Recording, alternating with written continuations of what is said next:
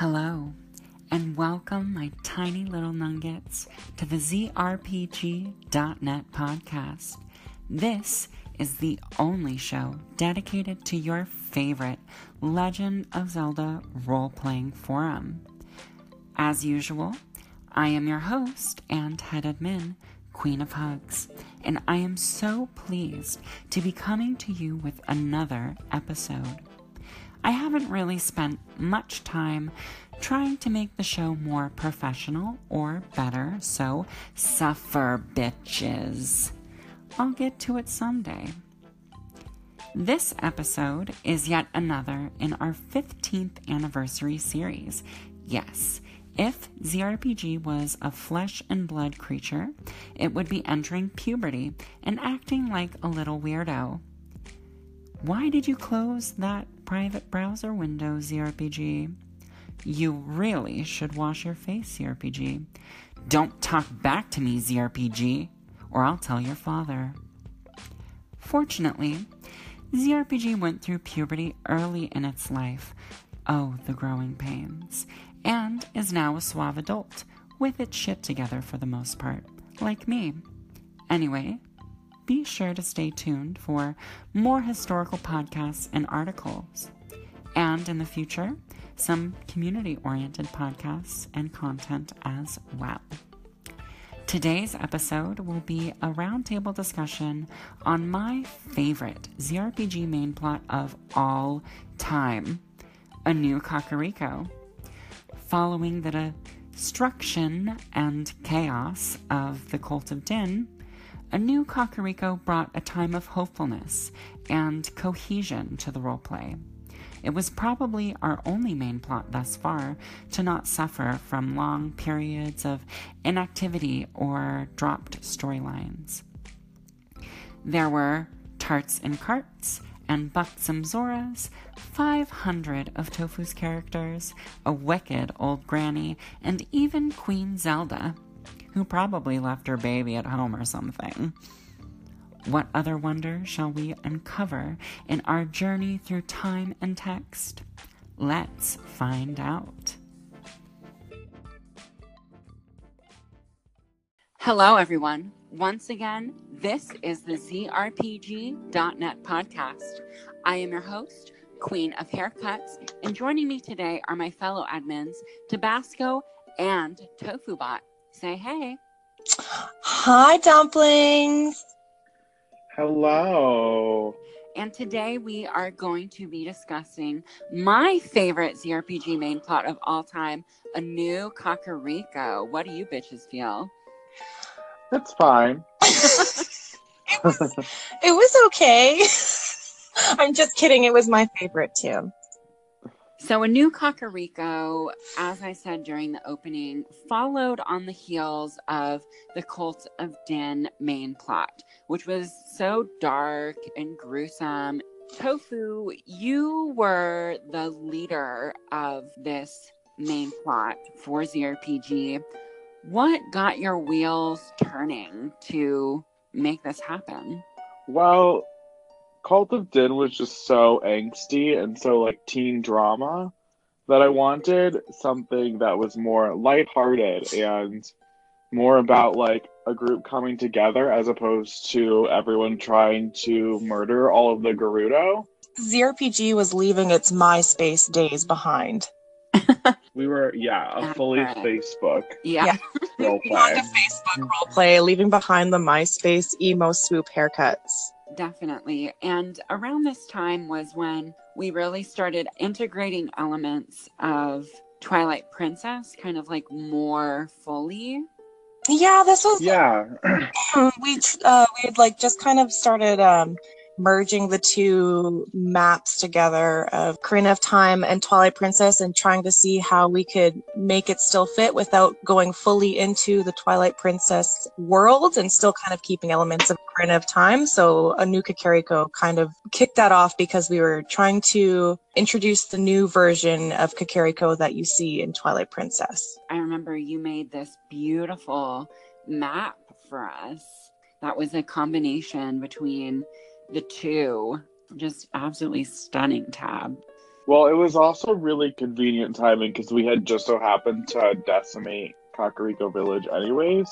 And so it gave us a way to rebuild it, but rebuild it in a way that was more exciting because its new model was based off of the newest game. Tell us h- about how you started the plot off, you know, how it got jumping. It was my character Adrian Bishop, who was this like really extra scholar, noble boy who had visions of the future. He had this like grand idea that he was going to save Hyrule. And eventually, I believe he has this vision of New Kakariko at some point, like right before the story starts, and that was kind of what had spurred him into action. He was also just like super dramatic and thought he was helping everyone, but really he was just maybe too enthusiastic for his own good. Yeah, it's kind of taken me until now to realize how much of a Mary Sue that Adrian was. Okay, well, you can leave this call.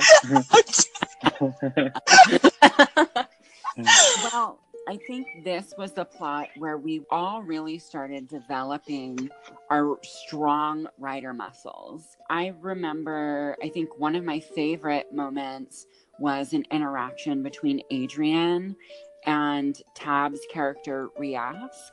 And both of you were doing really amazing secondhand characterization. And I just reflected at the time wow, this is a writing technique that we hadn't been using previously.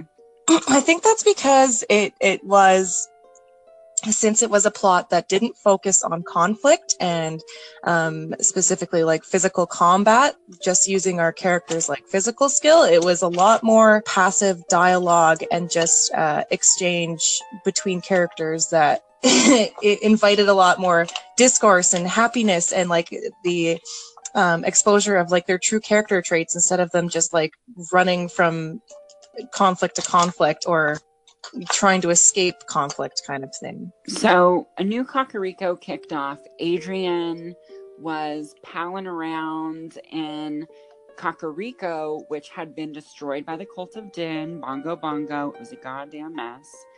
Um, and so, what was his approach? He he had printed off these flyers, um, and was just kind of throwing them at people and trying to recruit them. he maybe didn't have the best approach, but I mean, he got shit done. Yeah, and it, I think one of his biggest things that he's very insensitive. Even though he wants to help, he's not great with like empathy or like reading a reading a room. Um, you couldn't. So he, couldn't read the room as he walked into the burnt shell of Kakariko and big smile and his like hand armfuls of flyers and literally threw them at starving people, saying, "Let's rebuild your town." he meant well it was great. It was really great. I th- that energy and that optimism was so refreshing for me to see, especially as somebody who was so caught up in the previous main plot. It was such a drastic shift in tone that Adrian brought that I that I think helped set how new Kakariko would develop. Absolutely. Yeah. I think Adrian is one of my favorite characters to this day from old ZRPG just because of that he, tonal shift that he managed to do, sing, like you managed to do, uh, Tophu, like singularly with that one character. Everyone just kind of followed suit after. They wanted to make happier characters that could advance plots that were more story based instead of conflict based. Yeah, and that's exactly what we did, huh, we hopped right on that train, baby. We were the oh, first yeah. ones at the show. well, Tophu had the train. Tophu was the train. We were just shoveling coal in his mouth and making him go faster. Oh, that's really beautiful. Thank you. Choo um, choo. Choo choo. So I made the first iteration of my character, Chef Marmalade, who showed up on the scene and Marm showed up and was like, "Oh, I'm here to feed like the hungry people with my little food cart."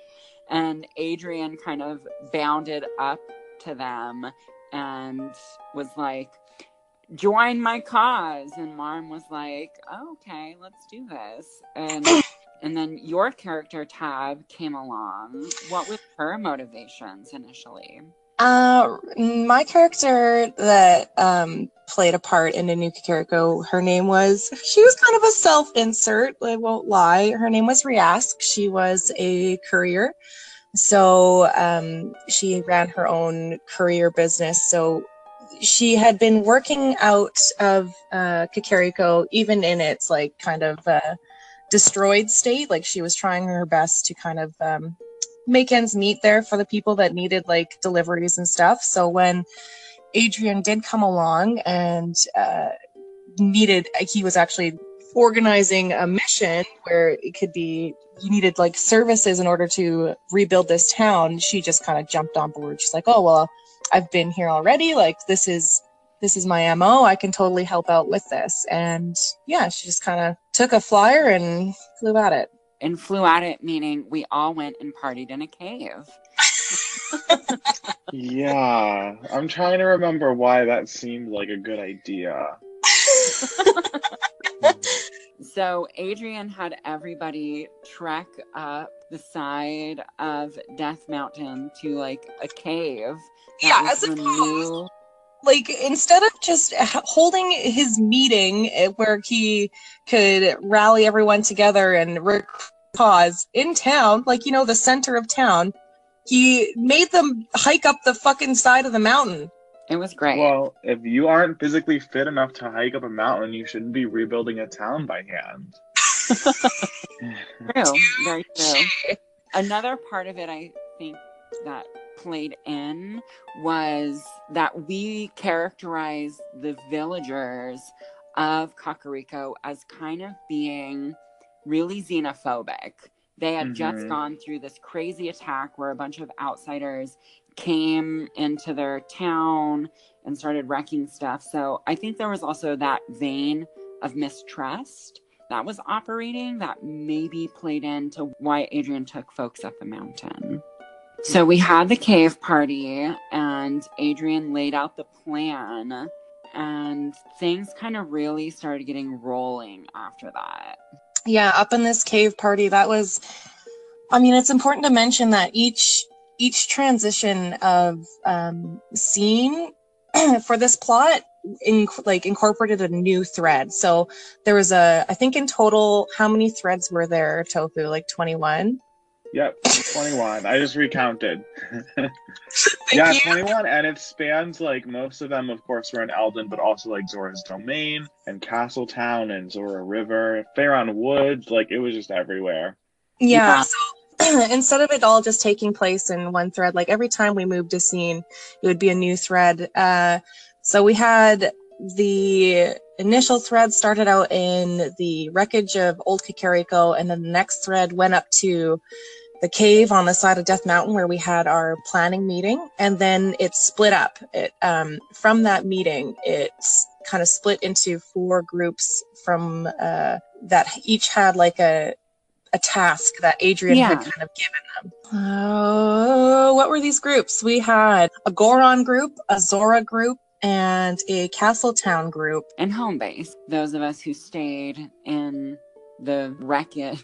So, okay, so we had these four groups, um, yeah. and I mean, the people that showed up to the cave meeting, they were racially diverse. Like we had mm-hmm. Gorons, we had Zoras, Hylians. Um, unfortunately, like I can't remember. Like I'm sure there was like some monstrous races, just like random characters that showed up and wanted to help the cause. Yeah, um, there were so many people that played in this plot. So many players. Because mm-hmm. like so, some people would just be around for like one thread in a totally different part of Hyrule that was like tangentially related to ANK. Half of the people playing were me, but that's fine. yeah, um, Tophu had his fingers in almost each of these individual threads, which is fine because I mean he was kind of the the de facto leader in all circumstances. Um, so we had this Goron group uh, that was uh, between uh, Dorog, who was our resident father administrator's uh, Goron character blacksmith, I believe. Yeah. And that was Yami, um, who was your fairy character, Chris. Mhm. Yeah. That was Bara's guardian fairy. Yeah. So this was actually ZA's very first ZRPG thread.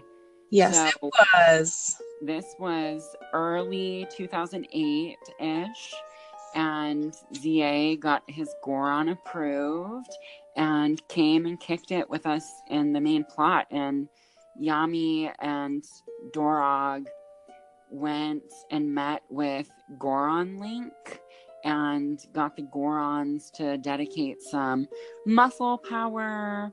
Yeah, some resources, and Yeah. They were just kind of sent further up to Death Mountain to kind of recruit the help that they could get just by being Goron. Um, and then, Yeah. I mean, further like racial split up was the Zora group. Uh, there was a member named Kurogu who had a um, pretty um, bimbolicious Zora, whose I mean only feature, his, her only feature was her big, big honkers. It was Zora with big old honkers. and yellow mean, skin. She had big honkers and yellow yellow scales, I think. Yeah, And that's nice, right? Yeah, That's, that's good. appropriate. Yeah, totally Yeah. appropriate. yeah, Um, so she was sent in a group to get some resources from the Zora King. yeah. And she got some shmoney, baby, some shmoney. Them rupees, them all them rupees. Yeah. And then I don't uh, know why Adrian did this one though. Like he sent the hyperactive Kokiri character to Castletown to meet with the queen. Okay, Yeah, this was the third group. This was uh, a single Kokiri by itself to sent to the castle to meet the queen. And I don't know how this happened. but I'm pretty sure that that I had people that were with me, but they all like dipped, and so I wasn't just gonna leave that part of the thread by itself. I was just like, well, fine, and did it did it all on my own. That was a really important. So in Bara's history and RP sample, the reason he leaves Kokiri Forest is because he wanted to go on this big adventure, and he said like at the end, like, no, someday I'm going to meet the queen. Like that was his big Mm. motivation for why he like left the Kokiri Forest and like why he started on his adventures in ZRPG. So like that was really important for his like big story arc for at least like that part before he like gets kidnapped and gets mutated on and like ends up in a zombie island. Like that's all separate. That Like- is another story for another Yeah. podcast. but like his like original character arc like ended with him being able to meet the queen and like fulfilling his big Right. wish. Yeah, and he did great. yeah, Bar- Bara met the queen and actually got her to come help out. So, I mean, she didn't show up until much later because I, I don't know what kind of primping she had to do to like take two months to get to Kakariko. But she took her sweet ass time to get there. I mean, I'm sure Yeah. she had to like dream about it for a while. Like, She had to leave her baby. She had to find a babysitter for her baby. uh, and like that baby's seen some shit, so you can't just trust it with anyone. Right. She left her baby in the field. The field baby sat her baby. Oh, Yeah. God. So so Zelda showed up at the ruins of Kakariko, and the one thing I remember doing is Marm had a total freak out and like had to bake this pastry to bring to Zelda. Uh, yes. Was that tarts and carts? Uh, that was the yeah, that was the start of tarts and carts was like uh, and that was i mean it was still part of the um, building new kakariko but it was kind of like a spin-off where um, my character riask and akala's character marm um, Riask was looking for something to do, looking for something where she could help out. And as everyone was running around and starting to split up into their groups and heading away to do their tasks, Riask was kind of left uh, to do whatever. So she volunteered to help out Marm, and together they went into Marm's cart, her um, uh, her Food cart. Her food cart, and they had like their own little side plot where they baked uh, a tart for Zelda. Yeah, it was really cute. And not only did they bake a tart for Zelda, but after Zelda left, they took control of like the whole fixing up process of old Kakariko. Hmm. So it, they essentially, yeah, like s- there was some other drama that happened too, like um, oh, villains from the cult of Din somehow managed to escape prison, and they showed up and they tried to. I don't really know what happened here. I, Yeah, I- I blocked this part out because I don't care about it.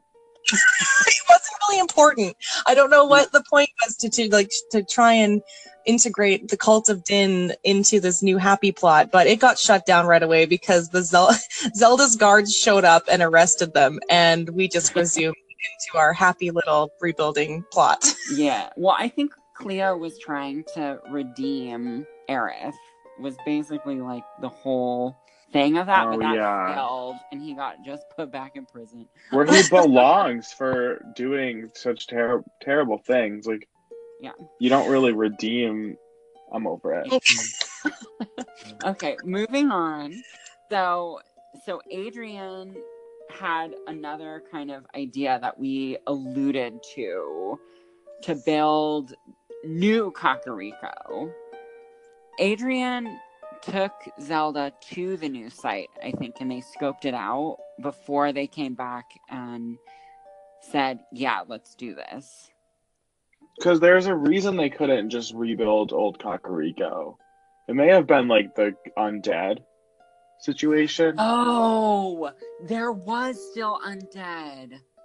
There was something, and like eventually, because we never did rebuild old Kakariko, right?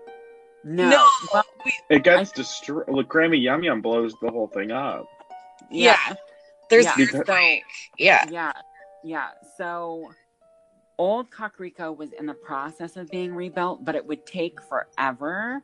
And for some reason, the thought was okay, building a new town would probably be quicker solution to addressing the needs of the refugees. That process happened simultaneously and I think people were were still I think some of like the people wanted to move away from old Kakariko, and then some of you know them wanted to stay.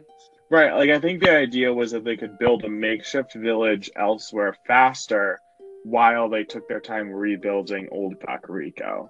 Because they were doing both, but I think that like the process of like clearing the rubble and rebuilding all the buildings and avoiding the zombies was like gonna be a longer process than just like getting something up and running, even if it were Yeah. further away.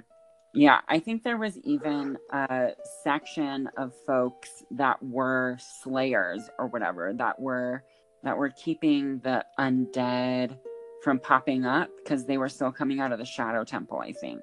Yes. And then Zelda got back and told Marm and Ree, You girls did so good here. You should go oversee the construction at the new site. They were kind of stoked about it actually. I think I think Yeah. did Mar require some convincing to be like the leader of a building a new village or was it Riask? I think together, as long as they had each other, they were confident that they could do it. And it was um it was like a uh, like there wasn't anything uh, bad that happened. It was just like a nice trip. Like it was kind of like a bonding trip between the whole party. Uh, who did we have in there? We took um, uh, ZA's Goron character with us because uh, they had arranged for the Gorons to meet us up there to help build. Right. Um, who else did we have? Just a few like other random characters that just wanted to come to New Kakariko and build.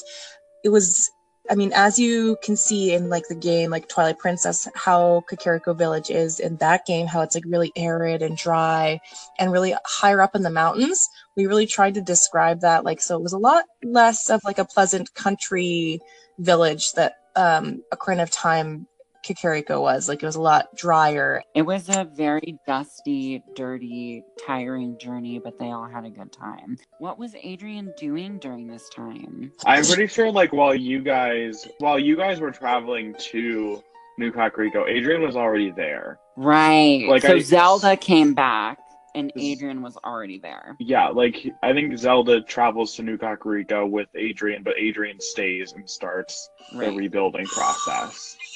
Because what happens is because and Dorog, um, ZA's character, ended up recruiting those Gorons. The Gorons went up there to liaison with Adrian. And so when Marm and Riask's party with all the builders showed up, Adrian was like trying to direct the Gorons, but the Gorons weren't understanding what he wanted.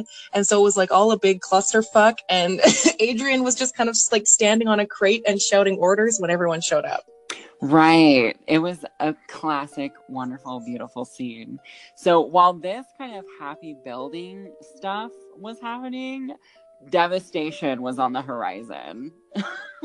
Oh my god. Oh yeah. So while so while you guys were traveling to New Kakariko, Bara and his group were traveling to Ordon Village for supplies, Right. and they never got there. What happened? So where to? St- okay, and who else was there? Simon, which was one of Slosher's like really big NPCs. Um, Yeah. Just a bunch of yeah, just a bunch. They were attacked by bandits and eventually kidnapped.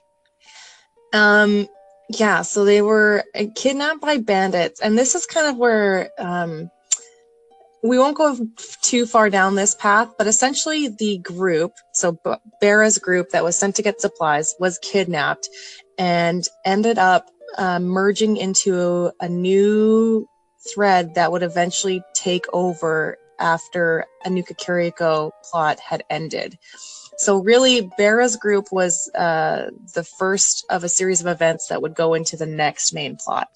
Yeah. Yes. So, um, uh, my second character in this plot then was Ideo, who was a Zora that had tentacles for fins, and she was out in the woods when uh, Bara's group got kidnapped, and she was actually out in the woods with uh, ZA's second character, whose uh, name was Darian, and he was uh, re-dead knight, and so they were out there uh, around the same time, ended up being kidnapped by the same party. And so they were all kind of grouped together in now, and they were all being transported away from not only Ordon village, but further south to where um, an area of our board that was called the Southern Hills. One of Tophu's other characters made her appearance then Yes, too. this was her big debut. Kiara um, was actually traveling with the bandits that kidnapped the good guys, and somehow like she ended up getting attacked and like kind of died a little bit,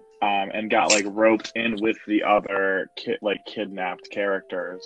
Then yeah, they get shipped off to Southern Hills and the Fort Moblard. This was really interesting scene because we had all of these different characters that were part of this really wholesome plot. They were off to get supplies for New Kakariko and they got nabbed by these bandits who were in league with the Moblins. And so on old ZRPG, the Moblins had their own settlement called Fort Mablarg, which was founded by Gordreg.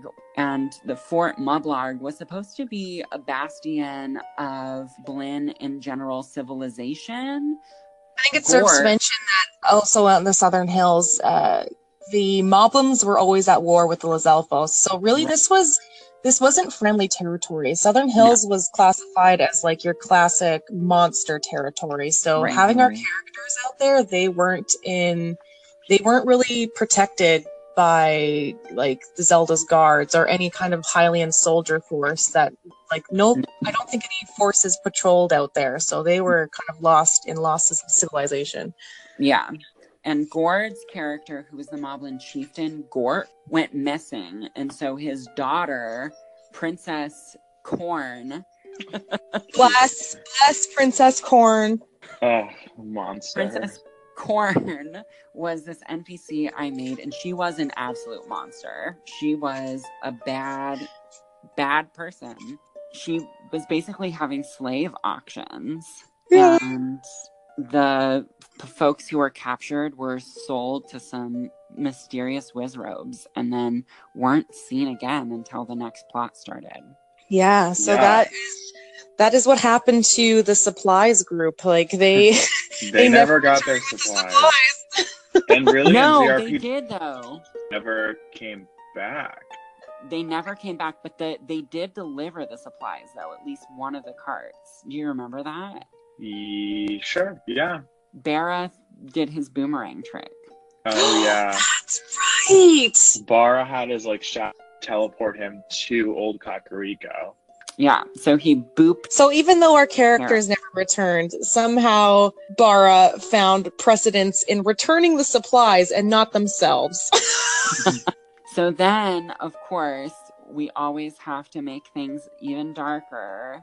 And at this point, we were kind of sick of old Kakariko and we wanted to get rid of it. So I came up with a plan to destroy it.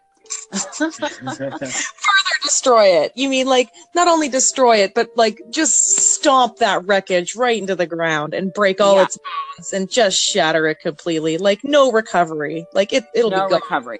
It was Drop put a nuclear bomb on it. it was put into the grave. So I had my character Grammy Yum Yum, who was this old shaman Gerudo lady, go with a small group of others, including the master plan's Lydia Licorice, who was this crazy little girl who was like a telepath and she was obsessed with candy.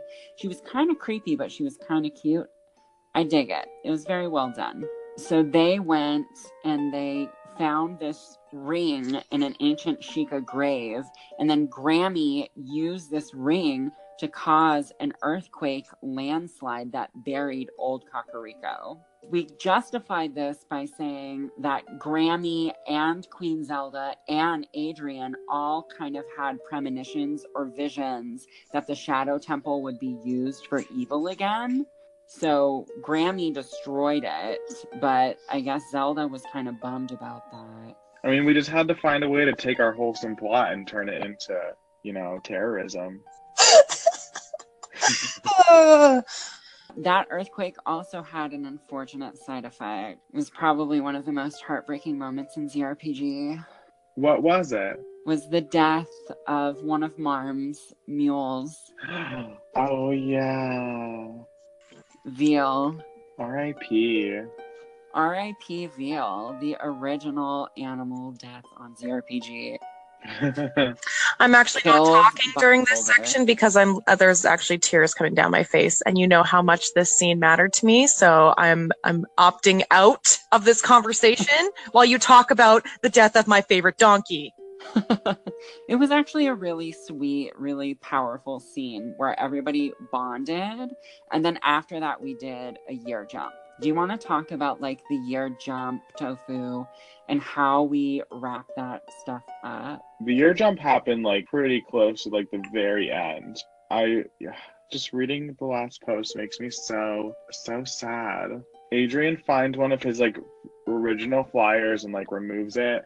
I guess he was hanging it front on his wall as like a memory, and it was just kind of like a look back. It was basically like we okay, we're not gonna rebuild again. So how do we like move this forward? And it was just kind of a look at like where everyone was a year later, and like it was finally like the new Kakariko had just finished being rebuilt. Um, it was super cute. Adrian got married. That last bit of the plot was bittersweet, but I think it served a purpose to highlight the normalcy, right? Even when you start something anew, even when you have something that's really beautiful, there is also the possibility to overcome adversity. You know, like just because adversity happens doesn't mean that the good things were any less good. That's really beautiful. I want to do this again. I want to orchestrate a really large plot That's super cute. A New Kakariko, it was a, a plot that wrapped up during uh, a period of downtime for ZRPG as well. So the people or the members that saw it through to the end they were members that communicated a lot more uh, for it. Like there was a, uh, the community felt a little bit more closer knit just because a lot of members had dropped off at that point. So everyone that saw it through and ended the plot and moved on to the next plot were really heavily invested in their characters and they wanted to do so much more with them. So i think i think that's just like a, a, a reminder that seeing a plot through right to the very end is just so good for your creativity and for character creation and character development. And I don't know, it was a motivator for me to be like, I really need to post and stick things through and not just drop off halfway through when I lose interest.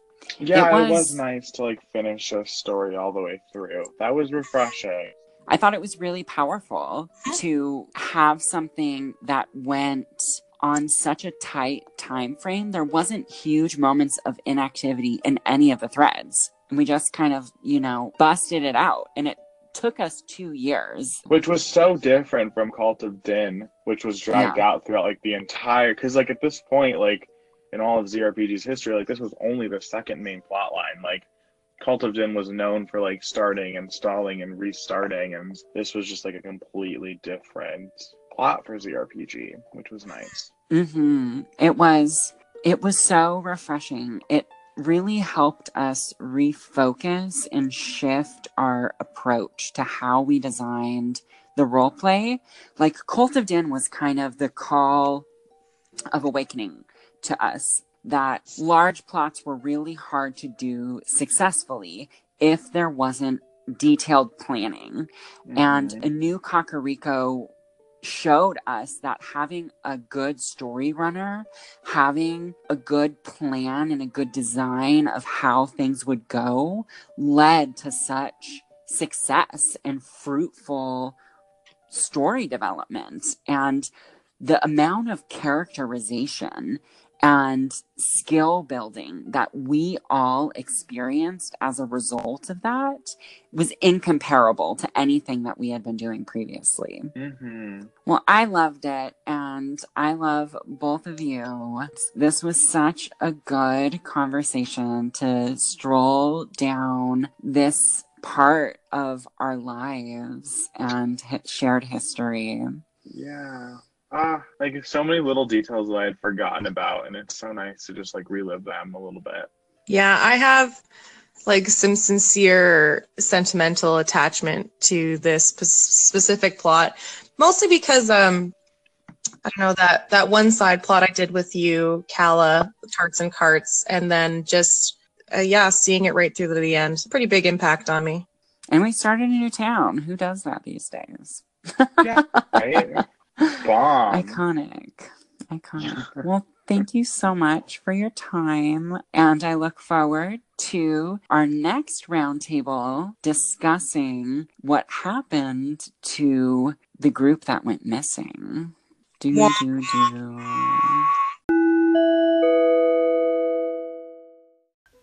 It's time for another segment of Queenie's Cute Corner.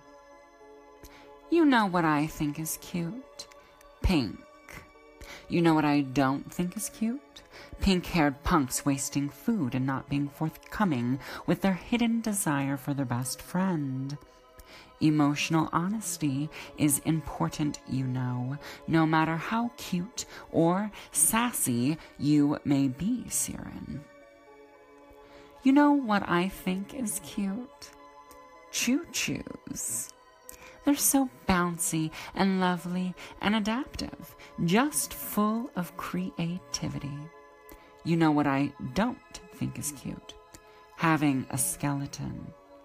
They're always so limiting, and you never know when yours will decide it's time to free itself of its flesh prison or randomly crack because you kick one too many train doors. Too crunchy. Hard pass. You know what I think is cute? Your 25 year old cousin I met at the barbecue. Can I get their number? They made a bomb casserole that I need the recipe for. You know what I don't think is cute? Poop jokes. I don't waste time on waste. It's in poor taste. Elevate yourself. Dysentery killed a lot of people on my last playthrough of Oregon Trail. This has been Queenie's Cute Corner.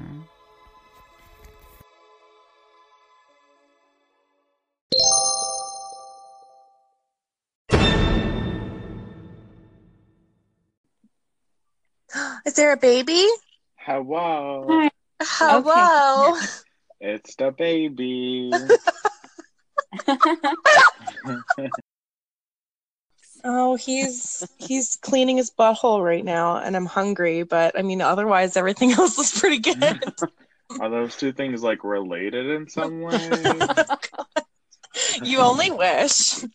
uh, do I? I was waiting for Kala to say "come" out loud. I'm sorry, I've already ruined. Oh, admins, Tabasco.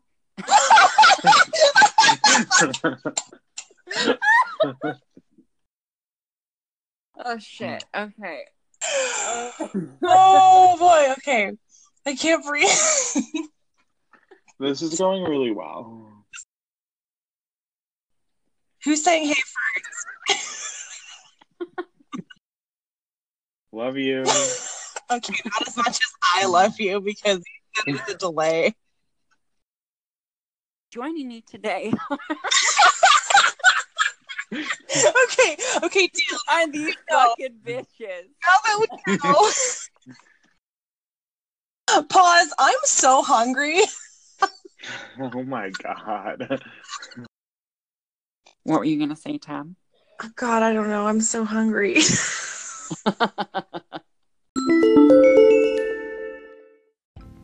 wow, you sure did learn a lot of things today, didn't you? If you want to go read over a new Kakariko, feel free to visit the ZRPG archive at zrpg.net slash forums. Although our retelling of a story is probably far more entertaining than trying to parse together the tangle of threads we left it in. Forever yours, this is the Queen of Heroes, wishing she could pinch your cheeks and tell you just how cute you are. You are such a cute little baby, and I love your face. You're so talented. Just keep at it because you are a good, good person. Now, write your honking posts.